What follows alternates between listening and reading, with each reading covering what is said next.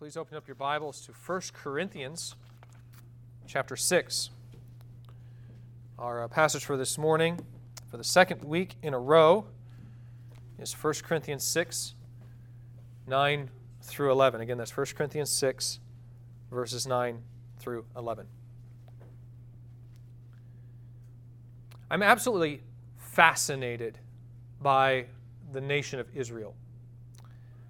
Uh, you've probably already picked this up before. I know I can talk about Israel a lot and uh, in a, many different contexts. There are ultimately many different reasons uh, for this fascination, many of which, of course, are rooted in what the Scripture reveals about this nation. There's their calling from God, for instance, and the role this calling is supposed to play in the unfolding history of mankind.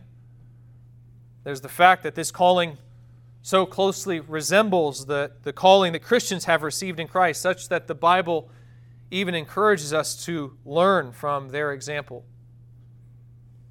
Even the result of this calling and the ultimate destiny that God describes for this nation. It's all incredibly fascinating. But of all the things that fascinate me about Israel, one of the things that fascinates me the most is their mere existence and preservation as a nation.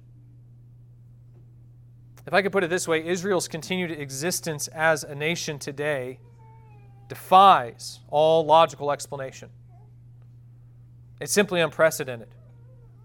Name for me one other people that not only managed to maintain their national identity while living in exile for almost 2,000 years, but one which, after this, managed to regain possession of their land, and this not through some military conquest of their own, but through the intervention of other nations. Simply unheard of. In fact, if someone were to ask me for one proof that the God of the Bible not only exists, but that He is the one true God, this is likely where I would point. I point to the nation of Israel. The Bible says that God promised to Abraham the land of Canaan. And that he gave Canaan as his, as his possession because he had a special mission for Abraham's descendants to perform through that land. And lo and behold, that's what you're seeing play out before you in history with your own very, your very own eyes. God not only preserved the nation through various conquest and inquisitions and straight up genocide, but he even gave them their land back. I mean, how else do you explain all of this other than to say that this is the fulfillment of prophecy? It's a demonstration of the fact that God really has set apart this people for a particular purpose in fulfillment of what's been written in the Scriptures. Whenever I ponder this thought, one of the questions that I find myself asking is how? How did God manage to pull all this off? And of course, I know the simple answer to that question is well, because He's God, right? Meaning it's absolutely impossible to thwart His purpose. I think of Proverbs 21 1, for instance, which says, The king's heart is a stream of water in the hand of the Lord. He turns it wherever He will. That's the ultimate answer to this question. Israel was preserved because God is in control. He's sovereign over all human affairs. And so he's able to guide and direct history such that Israel survives. But I think there's more to this question as well. God, after all, is a God of means, meaning he intends to work through hum- human instrumentation. We are not merely passive participants in the unfolding of his plans. Rather, he works out his purposes through our active engagement in his revealed will. Well, what I get curious about is what did Israel do to maintain this identity? In other words, God's sovereign preservation of Israel might explain what prevented the nations of the earth from destroying Israel. But it doesn't really provide the full explanation for how Israel managed to maintain their national identity while in exile. I mean, why didn't they just dissolve into the countries of their exile, like so many other nations have done before them? What was it that caused them to continue to identify as Jews, even without a national border, even without a homeland? You have to think there was something that they did to try to do that, that this didn't just happen by accident. So, what was it? What did God tell this people to do that enabled them to, say, to stay distinct and for so long, even as they were surrounded by the nations of the earth? That's something that I'm incredibly interested in as a pastor. You see, just like Israel, we too, as Christians, have been called to live in the world without being of the world. Like Israel, we have been called to live differently so that the nations might learn something of the character of God through us. We're supposed to maintain our identity and lifestyle as Christians without being overcome by the nations that surround us. What I want to know is how does that work? How do I help my people do that? This is something I ponder as a pastor. And Israel seems to be able to provide the answer to this. I mean, they've already done this successfully, even if at this point in history they do so in their unbelief. So, what can we learn from their example? And do you know what the answer is, at, at, least from what I've discovered in my own personal study? There are actually several different factors that play into Israel's survival and, and, and their maintaining of their distinct identity. Uh, part of it, for instance, is Israel's suffering. As any war veteran will tell you, there's a unique kind of camaraderie that's formed with the people you suffer with. That seems to be part of what forged this identity through the years. Through their suffering, Israel was often forced to unite together against a common foe. Another answer, though a related one, is discipline. Basically, God disciplined the nation until finally they started to realize that the pain of disobedience simply wasn't worth it. And so, as a people, they began to cling to his law, and this in turn forced them to live distinctly among the nations in which they were scattered. But do you know what I think the main answer to this question is? It's not just their suffering, it's not just the discipline they experienced, it's their memory.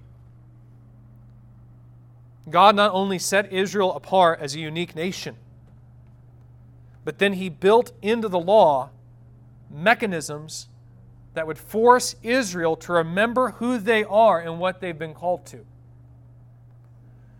You see it in the holidays they celebrate, things like Passover, when Israel's parents retell the story of the nation's redemption to their children year after year. You see it in the commands that God gives Israel to speak constantly of the law, to bind them as signs on their hands, and to write them on the doorposts, doorposts of their uh, houses and their gates, and to teach their children, quote, when you sit in your house and when you walk by the way and when you lie down and when you rise. You see it even in God's explanations for Israel's failures when they did fail. For example, as the author of Judges tries to explain what happened to lead Israel into the cycle of oppression, repentance, and deliverance that we find in the book of Judges, he observes that Israel was faithful so long as the generation that saw God's works in the wilderness lived. But then, quote, there arose another generation after them who did not know the Lord or the works that he had done for Israel. The scripture seems to show us that there's this direct correlation between one's ability to remember the past and their ability to remain faithful in the future. And this seems to be a major part of Israel's ability to remain distinct in the world. God built into their way of life not only an ability to remember what God has done, but even an ability to remember who they are. Of course, this is all incredibly relevant to us here in 1 Corinthians. Uh, we're currently in this series in 1 Corinthians, which I've entitled Christ in the World. It's a series in which we're asking how to live in the world without being of the world. Over the past several weeks, we've seen some very tangible ex- examples of how this is supposed to be lived out. Uh, in chapter 5, for instance, Paul tells the Corinthians to separate from any so called brother who is guilty of sexual immorality while at the same time continuing to engage with the sexually immoral of the world. In chapter 6, he tells them that they should settle their grievances internally instead of taking them before the secular courts. All in all, the idea seems to be that the Corinthians are supposed to function as a kind of Christian subculture, meaning, like Israel, they're to function as a society within a society. How does that work? How is this going to happen? How are you going to maintain that kind of distinct identity while surrounded by people who are so different from you? And the answer is by remembering who they are. We saw this principle play out in this passage last week as Paul is rebuking the Corinthians for their failure to live as a distinct people. And as he rebukes them for the lawsuits that they're bringing against each other specifically, he says, verses 9 through 11, Or do you not know that the unrighteous will not inherit the kingdom of God? Do not be deceived. Neither the sexually immoral, nor idolaters, nor adulterers, nor men who practice homosexuality, nor thieves, nor the greedy, nor drunkards, nor revilers, nor swindlers will inherit the kingdom of God. In such were some of you. But you are washed, you are sanctified, you are justified in the name of the Lord Jesus Christ and by the Spirit of our God. I explained last week that when Paul utters this phrase, in such were some of you, in verse 11, he is not saying that the Corinthians no longer struggle with the types of sins that he describes in verses 9 through 10. Quite the contrary. We saw in chapter 5, and we'll see again in the rest of chapter 6, that they most definitely did indeed struggle with sexual immorality. They were not only willing to approve of this man's sexual immorality in chapter 5, but we'll see in next week's passage as well, they were active participants in their own kinds of sexual immorality also. We saw earlier in chapter 6 that they still struggled with greed. They did indeed still swindle. They were not willing not only willing to steal, but they were willing to steal from one another. In fact, it's this very thought in verse 8 that causes Paul to erupt in the way he does in verses 9 through 11. So it's pretty clear this stuff is not squarely in the rearview mirror. So when Paul says, Such were some of you, he's not saying you don't wrestle with this stuff anymore. You've evolved past all of that. You've hit another level spiritually. Neither is he saying that the unrighteous will not inherit the kingdom of God as some kind of threat as if they do still struggle with this stuff, and if they don't get their act together, then they'll be shut out of the kingdom of heaven. Now, again, pretty clearly, he says, Such were some of you. So he doesn't interpret this as some kind of present status that is somehow threatening the Corinthians' eternal destiny. No, he's recognizing that while they do still struggle with these things, that at the same time, this is no longer who they are. And the reason he's doing this is to actually exhort them to live up to what they have already be- become in Christ.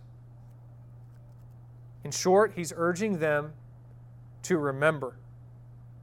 He's urging them to remember who they are now, now that they're Christians, and what God has done for them.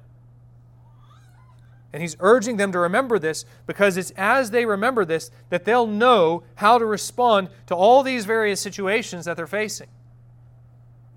This seems to be the root of so many of the Corinthians' problems. They're writing to Paul, asking him to sort out all these questions that they've come up with, right? They're confused. They don't know what to do. They don't understand the proper application of their faith.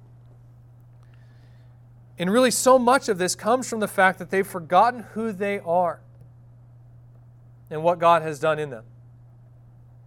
Because if they had remembered that, then they could have inferred many of the answers to these questions on their own. This is what Paul is implying when he says in verse 9 Or do you not realize that the unrighteous will not inherit the kingdom of God? The Corinthians should have already understood that sexual immorality and greed is entirely inconsistent with the kingdom of God. They should have already understood that Christ has redeemed them from these sins. Well, if they had only remembered and applied that concept, then they would have realized how this behavior that Paul is correcting is inconsistent with what they've become in Christ, and they could have corrected all this on their own. So, what have they become? What has God done in them? In short, who are they? This is a relevant question not only for the Corinthians, but for us as well. We too need to know how to navigate the world in a way that allows us to remain distinct from the world while engaging it at the same time. So, this is an incredibly relevant question for us to ask as well. Who are we? What has God done in us? What have we become? And how does this shape the way we interact with the world? In total, there are three actions or states that we need to remember in this passage. And I say that they're actions or states because there's a sense in which they're both. They describe something that's happened to the Christian, meaning they're describing something that's been done in or on behalf of the Christian. And yet, the result of these actions is that the Christian is, in some sense, transformed. They've been changed as a result of these actions. They've entered into a new state of being. And so it's really both, but we're going to keep our focus today on the result, since the purpose of this section is really to remember who we are. Again, Paul says, Such were some of you. This is about who we are now in Christ. So there are three states that Paul describes in this passage, three ways in which the Corinthians, and by extension, all Christians, have been transformed. These states are described in verse 11 when Paul says, You were washed, you were sanctified, you were justified. This is what's changed about the Christian. At one point in time, some of us were the things that are described in verses 9 through 10. But we are this way no longer since we've been, number one, washed, number two, sanctified, and number three, justified. These three conditions cancel out what the Christian once was, and it makes them something new, such that even though they may still struggle with some of these sins, you can no longer say of them, This is what they are. In just a moment, I want to walk through these points together and discuss both how they cancel out the Christian's previous status in, in spite of the fact that they may still struggle with sin. And I'll try to explain as well how each of these three states provide us with valuable insight regarding how we're supposed to interact with the world. But before we do that, I would just have you observe that these three states are affected by two instruments, both of which occur at the end of verse 11. The first instrument is the name of Jesus Christ. The Corinthians have been washed, sanctified, and justified in the name of Jesus Christ.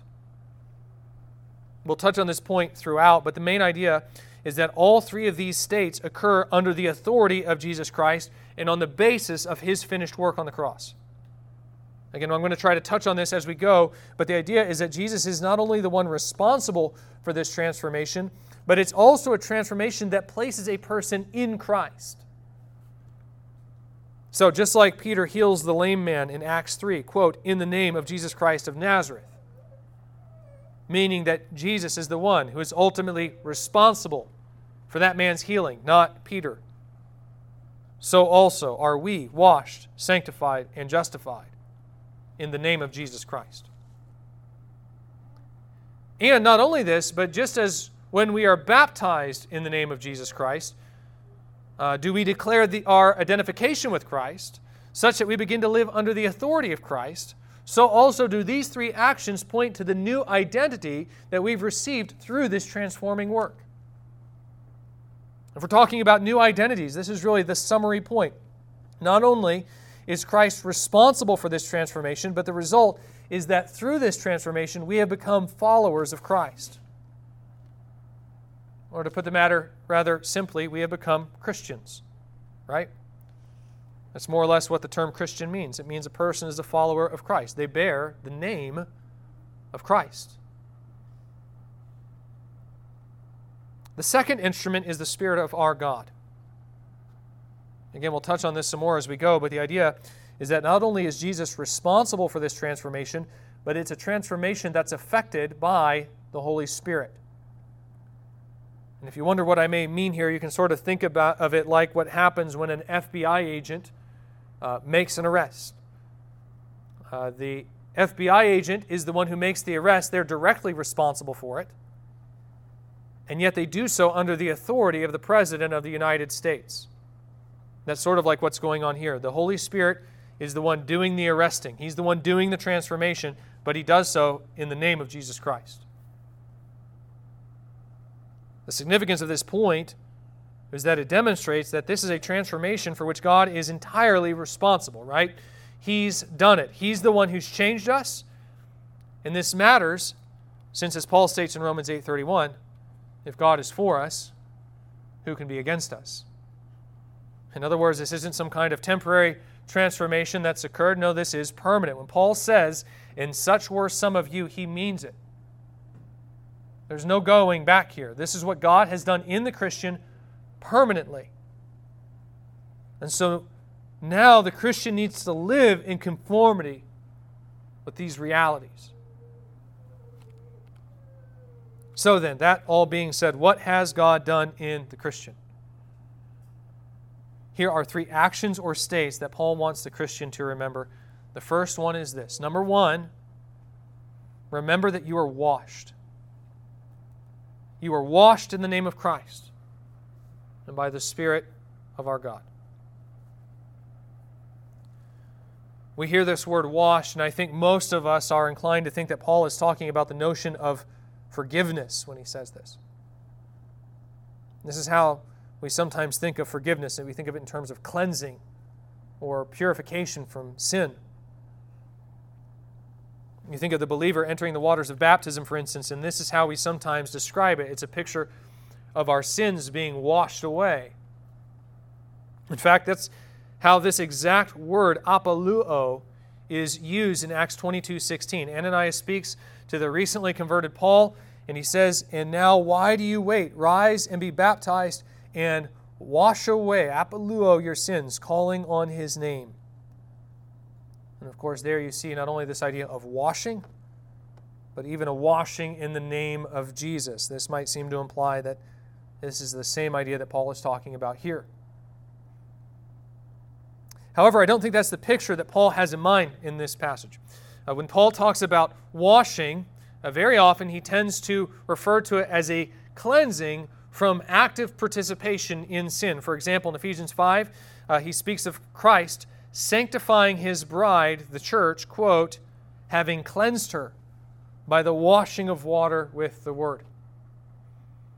Likewise, in Titus 3:5, he observes that God, quote, saved us not because of works done by us in righteousness, but according to his own mercy, by the washing of regeneration and the renewal of the Holy Spirit.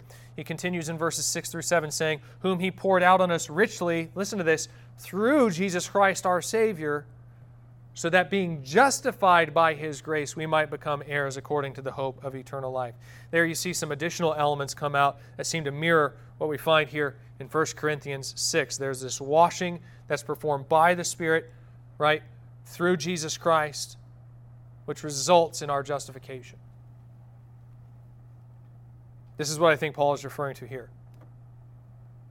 You go back to the Old Testament, and this is the way that God referred to the act of regeneration in the book of Ezekiel as a cleansing of the heart.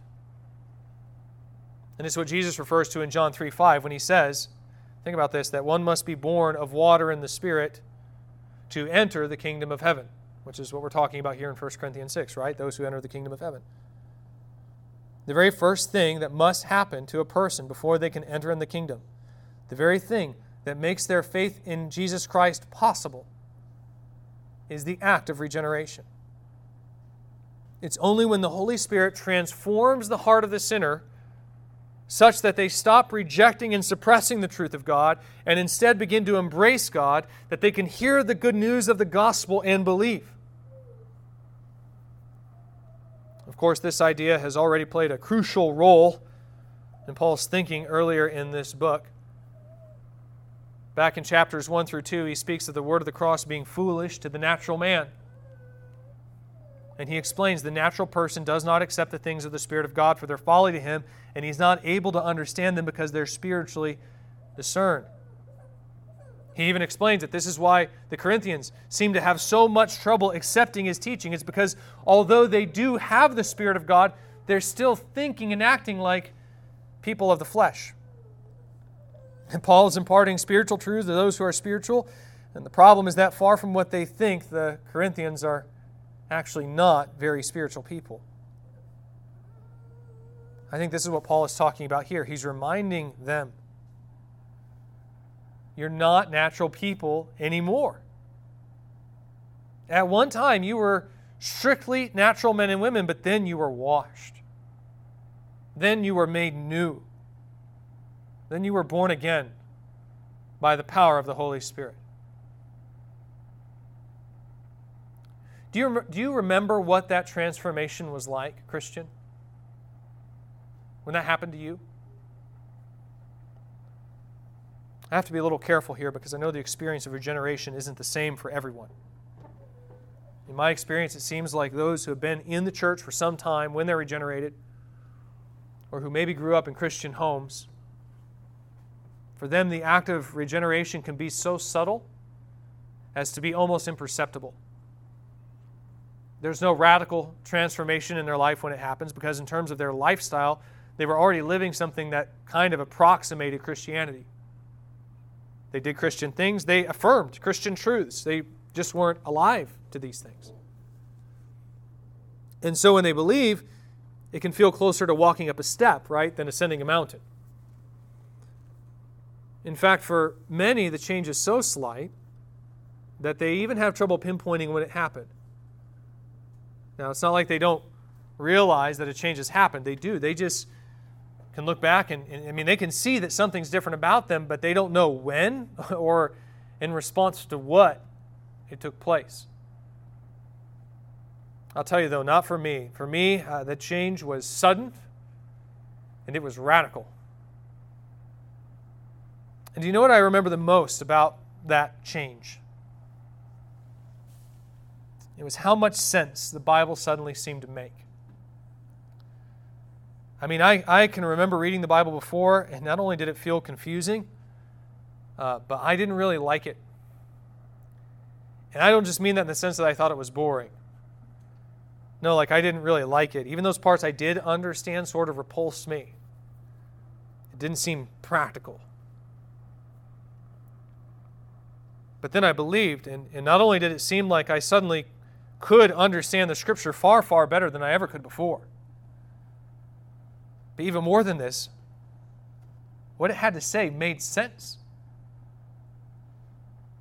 Like, I, I was saved during my last month of college, and all I could remember going through my English classes was how much confusion there seemed to be about everything. What was right, what was wrong, what was true, what was untrue. There was no way of knowing. Everything seemed to be filled with so much uncertainty. And then by faith, I started to believe in the scriptures. And I found that what it had to say made sense. For example, something as simple, you may think of me kind of a philosophy nerd or something when I say this, but something as simple as how can we know anything at all?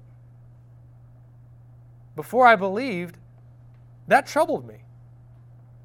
I didn't have an answer to that question because every human being was limited by their own perspectives, and yet I tended to live like there was such a thing as truth. We all do. And the scriptures explain this. It told me that not only is there objective truth, but it can be known. Because God, who is not limited by his own perspective, God, who is omnipresent and omniscient, and in fact knows all things, he discloses truth to mankind. Suddenly, right there was an answer to something I had been struggling with for so long. And that was really just the tip of the iceberg. All of a sudden, I couldn't get enough of the Bible. In fact, I couldn't get enough of learning. My whole way through school, I'd only studied just to earn a grade. I didn't really care about the things I studied, I just did it because I had to. And now there was this truth. And this truth that made sense of the world. And I couldn't get enough. I spent my free time listening to sermons or reading theological books or talking to other Christians about God because this mattered to me. Maybe your conversion experience was similar, maybe it wasn't. But you know but do you know what kind of an effect it had on me? With respect to the world in particular, once I started to see and understand the scripture. It made me incredibly bold you see, before I was born again, I would sometimes do Christian stuff, but I would try to hide it. For example, I can remember one instance very distinctly pulling out my Bible at the student union in college and hoping that no one would see me or come up and talk to me about it. And that's because the truth was that I was ashamed to be a Christian. There was this doubt in me that almost made me want to apologize or explain to other people why I was a Christian so they wouldn't reject me. In short, I wanted to be liked by the world, esteemed by the world, respected by the world. And in retrospect, I can understand why. It was because I thought they were right. I believed that they were the wise ones, that they had the truth. And so, in order for me to feel good about my faith, it had to have their approval. But after my heart was changed, so I stopped rejecting the scriptures, and as I began to finally see the wisdom of the scriptures as a result, all of that changed overnight. Suddenly, I was the one on offense. I was going up and starting spiritual conversations with people, and, and when people spoke ill about Christianity, I would eagerly stand up and defend the faith. And why? Well, it was because I wasn't intimidated anymore. I had come to believe, to truly believe, we're not the ones who are backwards. They are. We're not the ignorant ones. They are. It's funny, I even recall how it changed my perspective on Christian art. Uh, before I was born again, I was embarrassed by Christian artists who tried to copy the artistic styles of the world, not necessarily because I thought they were wrong, but typically because they were pretty bad at it. It was embarrassing to watch. Christian grunge trying to sound like Pearl Jam, Christian rappers trying to come off hard and talk like they were Tupac. Honestly, I'm still embarrassed whenever I encounter this stuff. But I remember after I became born again, the embarrassment was accompanied by a new feeling. And that was disappointment and even disgust. I remember thinking to myself, what are you doing copying the world? Don't you realize we have the truth? We shouldn't be copying them. They should be copying us. We need to create our own art forms, not mirror theirs. And listen, I know that sounds arrogant, but honestly, that's kind of my point. And I think that's partly Paul's point here as well. We do actually know more than the world, don't we? At least more of spiritual substance. I'm not saying we're all suddenly rocket scientists or something like that, but when it comes to matters of spiritual substance, we have the Word of God, not them. We have the Spirit of God, not them. And this means that when it comes to spiritual matters, we do actually know more than them. So we shouldn't be seeking out their opinion on these types of issues. Rather, they should be seeking ours. This was Paul's whole point er, back earlier in chapter 6, wasn't it? The Corinthians are seeking input from the secular courts. And Paul is baffled by this. He's appalled. It doesn't make any sense. He's going, wait a second. Don't you remember? You're going to judge angels. What are you going to the world for? Do you mean to tell me that there's absolutely no one among you who can handle these kinds of issues? It just doesn't compute for him. Friends, so much of the time we have trouble properly applying our faith, not because it's difficult to think through the implications of our doctrine, but because we're looking over our shoulder at the world, wondering what they think, seeking their approval. And when this happens, the thing you need to remember is that you've been washed. You've been washed. You once lived in ignorance, but now you've been given a new mind in Christ. There is a better way of thinking, a better way of life. As Paul states in, in Colossians 2 3, in Christ are hidden all the treasures of wisdom and knowledge. And so you don't shrink back and fall into your former manner of thinking. Instead, you grow into this truth. You, you grow into this new way of thinking.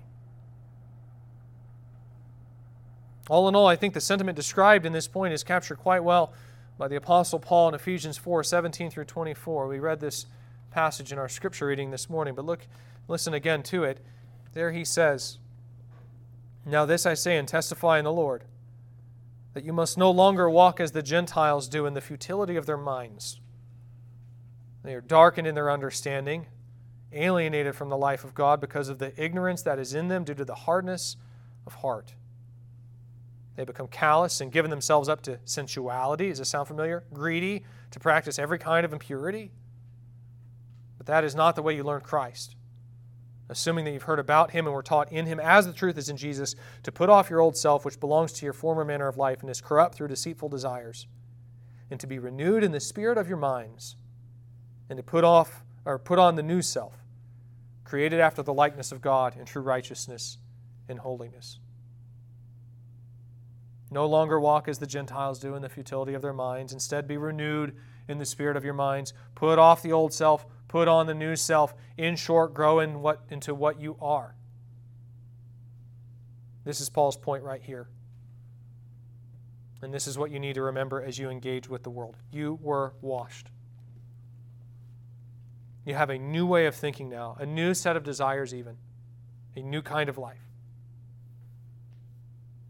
So, this is the first state Paul exhorts us to remember here. You were washed. Let's look now at the second, which is you were sanctified. You were sanctified. I try to point this out fairly frequently. In fact, uh, we covered this just a few weeks back, but the term sanctify means to make holy or even more specifically, to set apart. This is what it really means to be holy. It means to be distinct or different. And so, this is what it means to be sanctified or made holy. It means to be set apart. Biblically speaking, there are two ways to refer to this concept. There's what theologians call positional sanctification. That's the one time act whereby God essentially declares when the Christian believes, this one has been set apart for special service to me. They are holy unto me. And then there's progressive sanctification. Progressive sanctification is the process whereby progressively over time God conforms the Christian to this calling. So, like God sets the Christian aside for a particular purpose, for a particular calling, but they don't yet measure up to this calling. They're not yet competent for it, you could say. And so, over time, God makes them competent for it.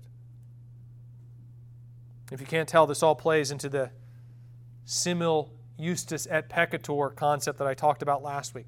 The Christian is at one time a saint, meaning they are holy, and yet they are also at the same time a sinner.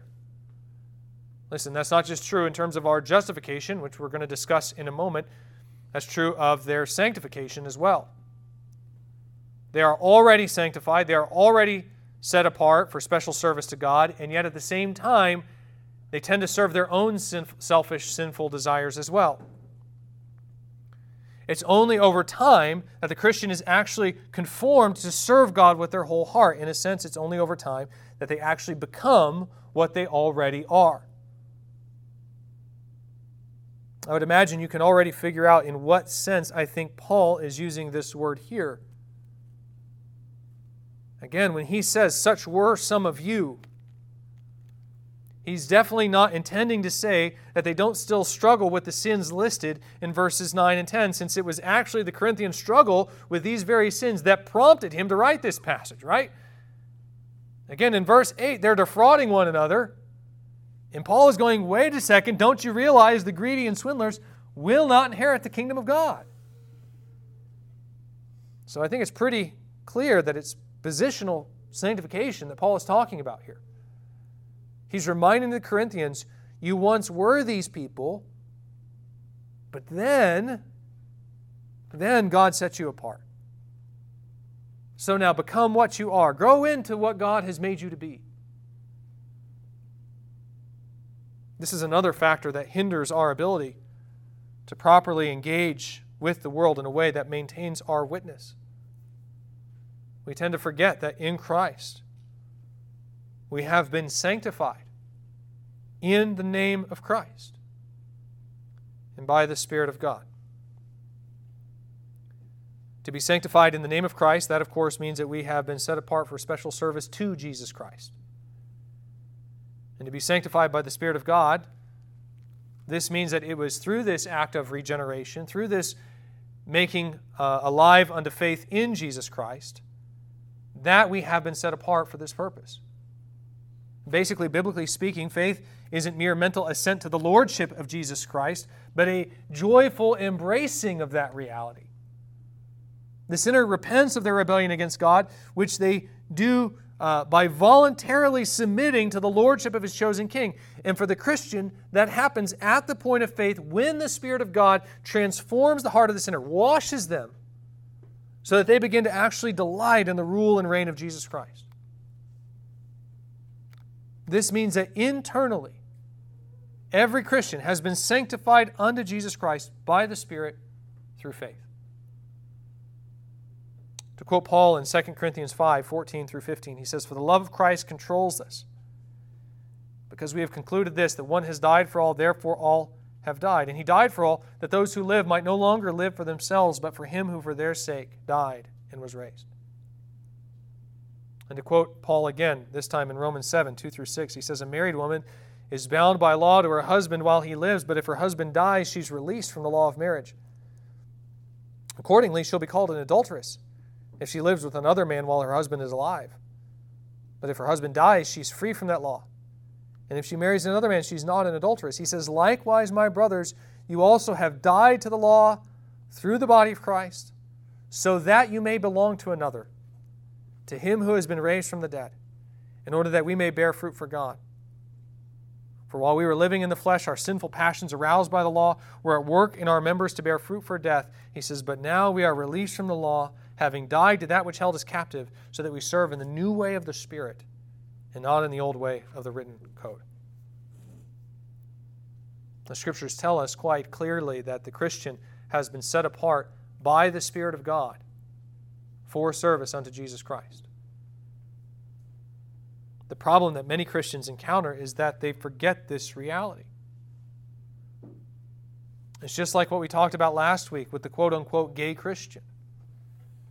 They attach these other adjectives out in front of their identity in Christ, which in turn often tend to supersede and override this identity in their minds.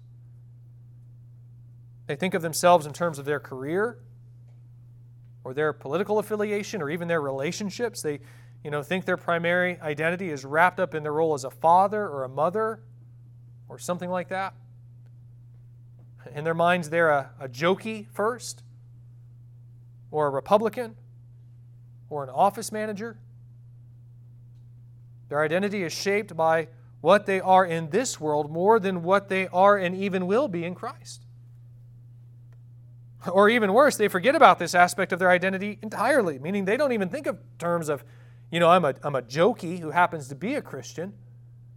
Instead, it's just, I'm a jokey, period. There's nothing else attached to it that follows that.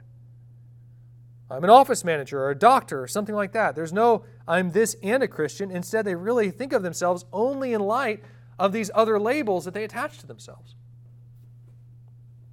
When the reality is that it's their identity in Christ, right, that's supposed to supersede every other identification. The result is that they are not holy. And mostly because they don't use this new mind that they've received in the Spirit long enough to be conformed to this new identity. I mean, think about it. You look at what Paul is doing here in this passage, and really, it's not super complicated. He's just taking basic doctrinal truths, key aspects of what the Christian has become through Christ, and he's using that to discern how the Christian is supposed to respond to an assortment of different issues. I mean, just take this notion of, of sanctification. The Christian has already been sanctified, set apart in the name of Jesus Christ. What does that mean practically? Well, it means that the Christian should separate from those who claim to be in Christ, who are not actively attempting to conform to this reality. Again, the Corinthians should separate from the incestuous man in chapter 5. Why? I think you discover part of the answer here. Because the sexually immoral shall not inherit the kingdom of God. And because while they weren't, once were this way, in Christ they are this way no longer. Again, they've been washed, they've been sanctified. Now, this doesn't necessarily mean that they need to separate themselves from the world, also. Again, why not? Well, because again, they are already sanctified in Christ. It's like I explained back in chapter 5. God won't discipline the church for the sins of the world because they're not joined to the world in the same way that they're joined to their brothers and sisters in Christ. Christians have been sanctified, set apart in Jesus Christ, in the name of Jesus Christ, right? And so they're now distinct from the world even while they live in the world. They're already distinct from the world, even as they live in the world. So God isn't going to assign the world's sins to them. He's not going to view them as a group. No, they've been sanctified. And yet, at the same time, this engagement with the world doesn't mean that they should therefore go and submit their grievances to the world. Why not? Well, I think you can say it's, only, it's not only because they've been washed, meaning not only is this because they've received a superior set of wisdom in Jesus Christ, but I think it's fair to say as well, it's because they've been sanctified, right? They've been set apart from the world in order to render service to God. They're a subculture here. And now they need to be thinking in terms of how their grievances, right, they, you know, uh, reflect the gospel. And they need to have these disputes settled in a way that God is pleased with. Basically, they need to render judgments that are consistent with God's standards of right and wrong, and that's not something they're going to find in the world. Are you tracking with me here? This is all just a matter of taking this idea of sanctification, just that idea of sanctification, to its logical conclusions. But the thing is, it requires first seeing oneself as living in service to Christ above everything else, above every other label or identity that we might attach to ourselves and then making an active effort to live in light of that calling before you're going to get there. This is why it's so, so important for us to remember this point that we have been sanctified. Because without it, listen, guys, we're not going to have either the situational awareness or the motivation to do what it takes to live distinctly from the world. There's one final state that Paul wants you to remember here this morning. And that's the fact that you were justified. You once were a sinner, just like everyone else, but then you were justified. Already, I imagine you might be saying to yourself, uh, Ryan, I think you said that wrong. Um, you said, I was a sinner. Uh, no, I think you mean I am a sinner. But if you're a Christian, then what you need to understand is that in God's eyes, you're not. This is the beauty of the gospel. What the gospel proclaims is that in God's eyes, you are dikaios, righteous in the Greek. Whereas it's stated here, dikaiao, justified or declared righteous. This happens through the Christian's union with Christ. When the Christian believes in the name of Jesus Christ through the Spirit of God, they are so joined to Jesus Christ such that their sin is transferred to Him, which He pays for at the cross, and all His righteousness is in turn transferred to them.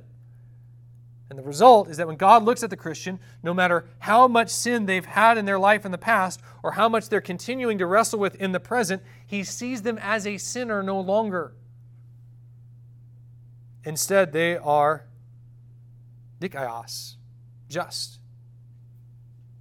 He sees them as if they performed the perfect righteousness of Christ. They are right now, presently, full, fully and completely righteous in His sight. How this notion should transform the way we interact with the world, I think we begin to see in the very next passage. When Paul writes in verse 12, All things are lawful for me, but not all things are helpful. All things are lawful for me, but I will not be dominated by anything. I think you see it again in verses 19 through 20 when he says, Or do you not know that your body is a temple of the Holy Spirit within you, whom you have from God? You're not your own, for you are bought with a price, so glorify God in your body. You see, the truth is, when it comes to sin, the world isn't always the problem, is it? I know that's kind of how I'm presenting it today, especially under this first point of washing. I'm acting as if there's this pressure from the world to conform to its standard of right and wrong. And so it can make it seem like the world is at fault for our sin. they have they've pressured us into doing it. But the truth is, it doesn't really work like that. Most of the time, the world isn't actually pressuring us into doing anything, it's just living out its convictions. The people around us are living in unrepentant sin, and the reason is because they haven't been washed. They haven't been sanctified in the name of, the, of, of Jesus Christ and by the Spirit of God. They're not trying to convert us, they're just doing what unregenerate people do. And our problem is that we still like it.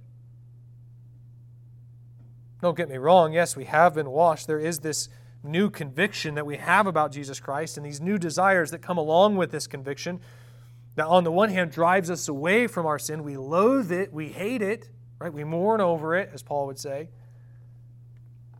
And yet at the same time, there's a part of us that still enjoys it too.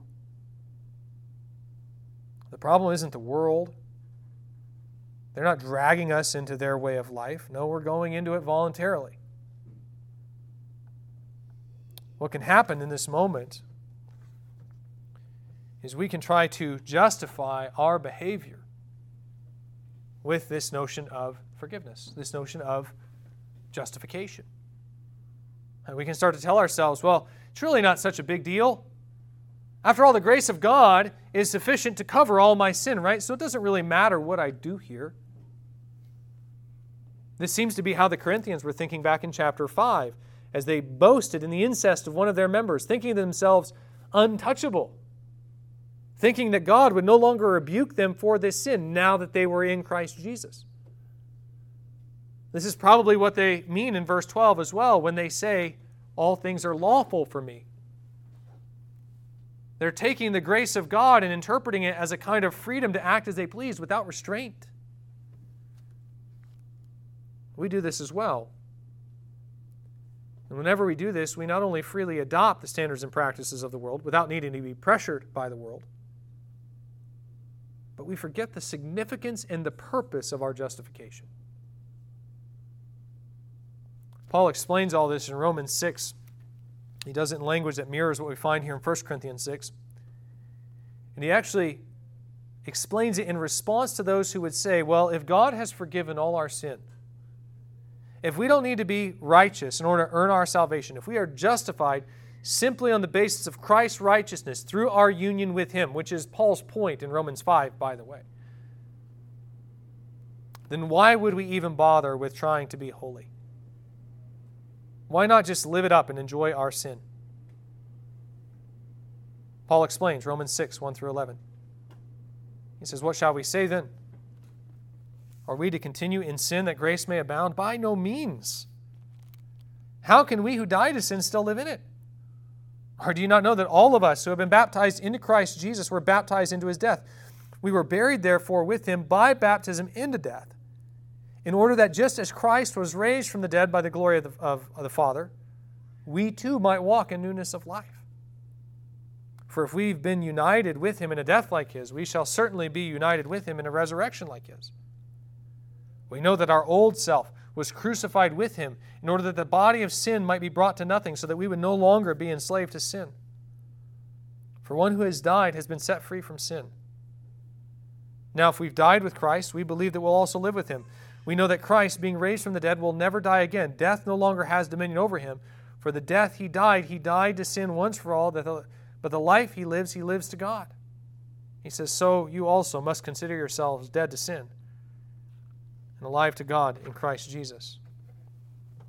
It's a lot that Paul covers in that passage, but the basic translation of it is this Christ died to free us from our bondage to sin. like we are justified, we are justified so that we would be freed from our enslavement to sin. That's literally what Paul says in verses 6 and 7. He says, We know that our old self was crucified with him in order that the body of sin might be brought to nothing, so that we would no longer be enslaved to sin, for one who has died has been set free from sin. Now, there are some really interesting elements about how this all works, some of which I might try to get into next week, as Paul talks about the significance of the resurrection with respect to the practice of sexual immorality. But, big picture, the idea is that Christ justifies us, He pays the penalty for our sins on our behalf so that we might be freed from our enslavement to sin. If I could return to the subject that we started with this morning, and that's the nation of Israel. One of the things that we find in the Old Testament is that even as they're being redeemed from their enslavement in Egypt, even after they've gone through the 10 plagues, even after they've experienced the Passover and have been li- delivered by God with an outstretched arm, there's this longing that they experience to go back to Egypt, this longing to return to slavery. To which God says, Exodus 20, verses 2 and 3, I am the Lord your God who brought you out of the land of Egypt, out of the house of slavery. You shall have no other gods before me. Or as he says in Leviticus 11:45, I am the Lord who brought you up out of the land of Egypt to be your God. You shall therefore be holy, for I am holy. Whenever we encounter this temptation to go back into our former manner of life and to live like the world, not because the world pressures us, but because we want to. This is one of the things we must remember. We have been justified.